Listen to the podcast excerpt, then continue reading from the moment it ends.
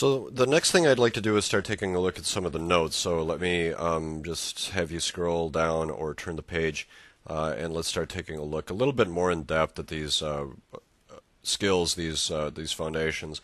And the first thing that I'd uh, like to uh, do is just remind you, as you can see written on this page, that we're talking about the foundations of reading. That's area A of the model. So all of the notes correspond to the model pretty much one to one, where A refers to area A, the foundations of reading kindergarten.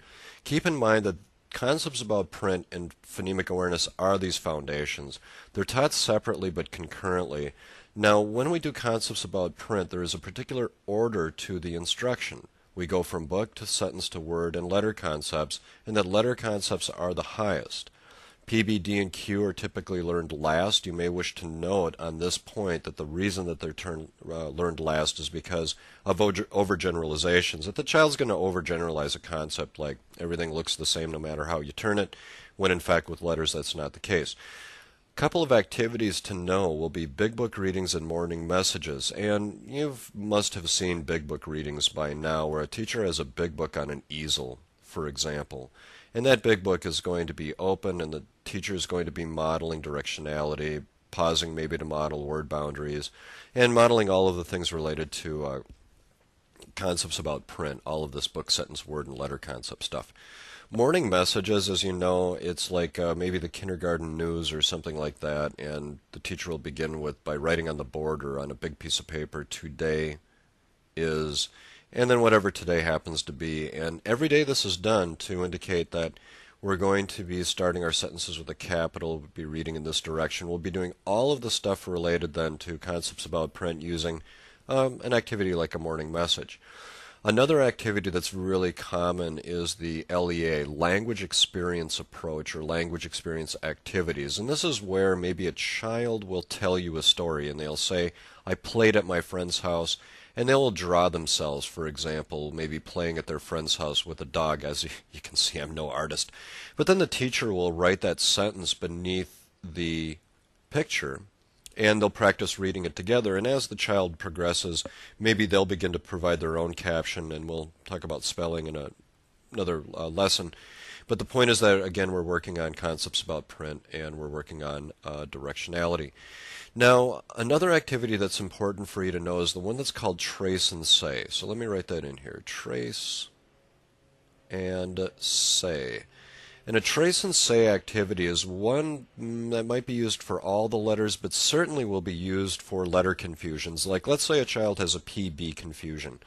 The type of activity that you want to do is a trace and say activity, and that's where you will teach the child metacognition and you're going to use kinesthetics, and you're going to use multisensory activities, and you're going to use tactile sensations. For example, a metacognitive portion of this activity would be saying down and up and around to form the letter. And it's metacognitive because you could have the child thinking through how to create the letter by using little tags down, up, and around down, up, and around, down, up, and around. And also physically tracing that letter with the finger gives it sort of a tactile association with it and helps the child use other senses and other skills to identify the letter.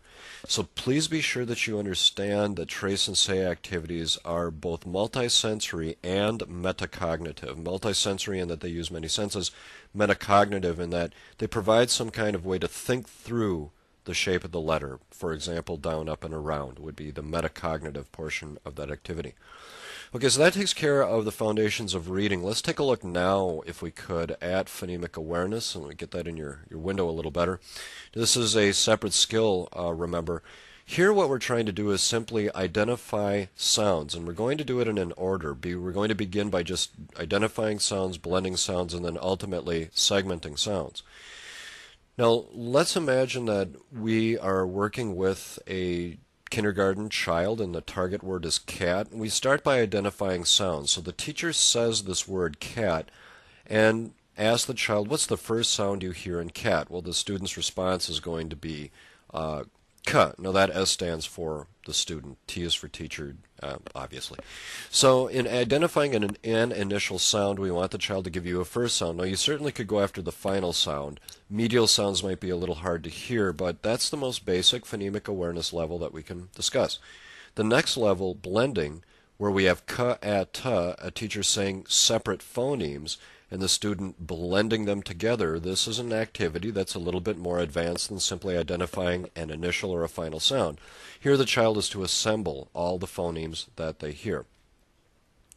Segmenting sounds, for example, cat, here the teacher says a spoken word, but look, the student is asked to account for all of the phonemes heard in that word. For example, not just saying the initial or the final or the medial, but all of them. Ka, a, ta. And segmenting, remember, is the highest level of phonemic awareness, and you can consider it to be one important exit criteria for getting out of kindergarten. As far as activities go, Elkanon boxes and other multisensory techniques are very, very common. And let's uh, see if I can't use the real estate at the bottom of this page to uh, show you a couple of things. In teaching a child uh, how to segment, you might have to do something multisensory. So let's start off by looking at a picture of a duck. Let's say that you've got a whiteboard, for example, and we'll make a big old whiteboard right here. We have placed a picture of a duck, and that's the best darn duck that I can draw. We ask the child how many sounds are in duck. Well, in this soundbox activity, or, or Elkanon, or Elkonon, however you want to pronounce it, this type of activity, we want the child to tell us that there are three sounds in duck, da, uh, and ka. Remember, we're not counting letters. That's not what phonemic awareness is about because no print is used during these activities. And let's say our child says that there are seven sounds in duck. Well, clearly they have no clue how many sounds there are in duck. So you have to do something multisensory and perhaps uh, metacognitive.